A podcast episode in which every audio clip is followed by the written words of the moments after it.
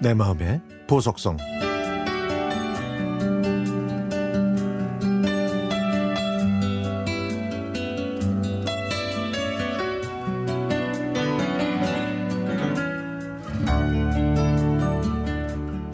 딸이 학원에 갈 때는 비가 안 와서 우산을 안 가지고 갔는데 집에 올 때쯤 되니까 제법 많은 비가 내렸습니다. 학원이 집 근처라 설거지를 하다가 우산을 들고 학원으로 달려갔죠.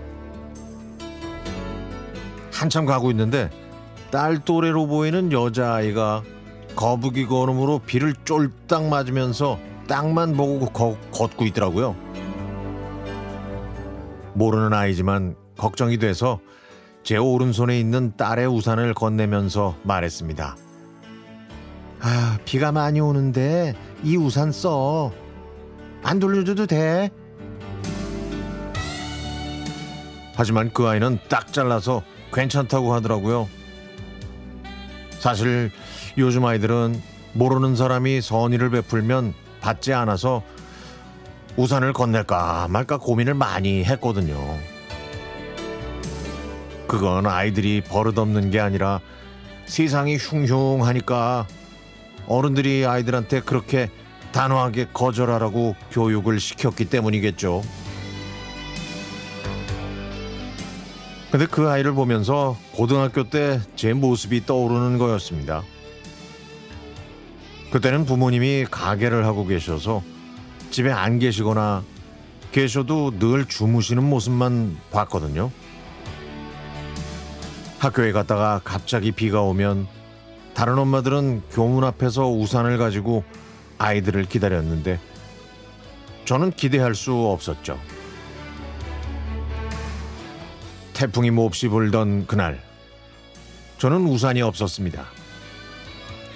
학교 앞까지는 못 오셔도 버스 정류장에는 계실 줄 알았는데 역시 엄마는 안 계시더군요. 그래서 저는 반항하듯 온몸으로 내린 비를 맞으면서 집까지 걸어갔습니다. 내가 비를 쫄딱 맞으면 엄마가 마음 아프겠지? 이러면서 말이죠.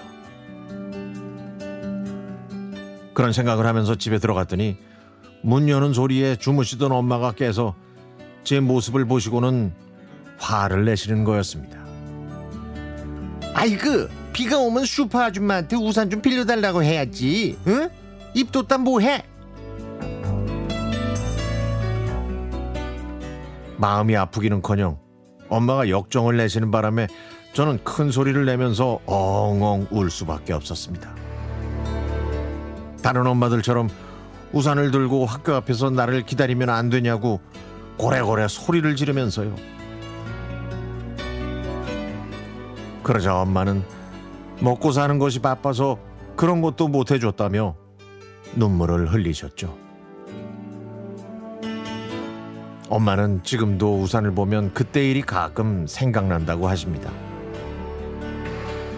제가 엄마의 나이가 되고 보니 가게에 계시면서 내 자식이 비 맞을까봐 마음 졸이면서 계셨던 엄마가 이제 비로소 이해가 되네요.